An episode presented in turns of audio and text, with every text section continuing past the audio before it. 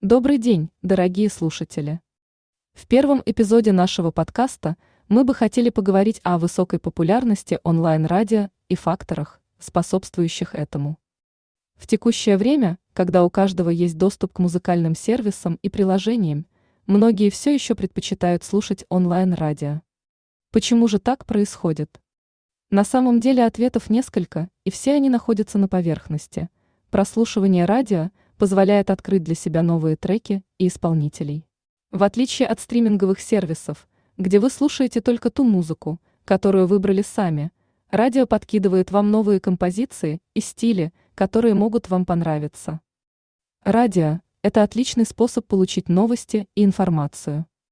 Многие радиостанции транслируют не только музыку, но и программы новостей, погоды и спорта. Благодаря этому вы всегда будете в курсе происходящего в мире. Онлайн-радио создает атмосферу и чувство общности.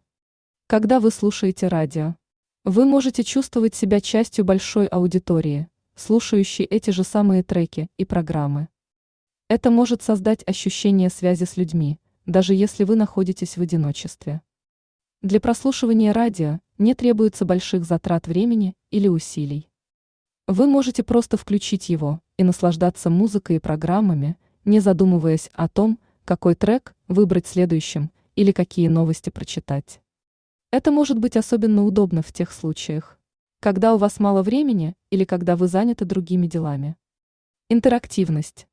Ведущие радиостанций могут создавать уникальную и привлекательную атмосферу для слушателей, общаться с ними, задавать вопросы – проводить различные конкурсы и игры, давать советы и так далее, все это может привлекать и удерживать слушателей.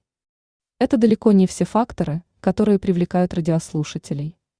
Если вы еще не слушаете радио, то можете попробовать это сделать прямо сейчас. Перейдя по ссылке в описании и выбрав интересующую вас станцию. Приятного прослушивания!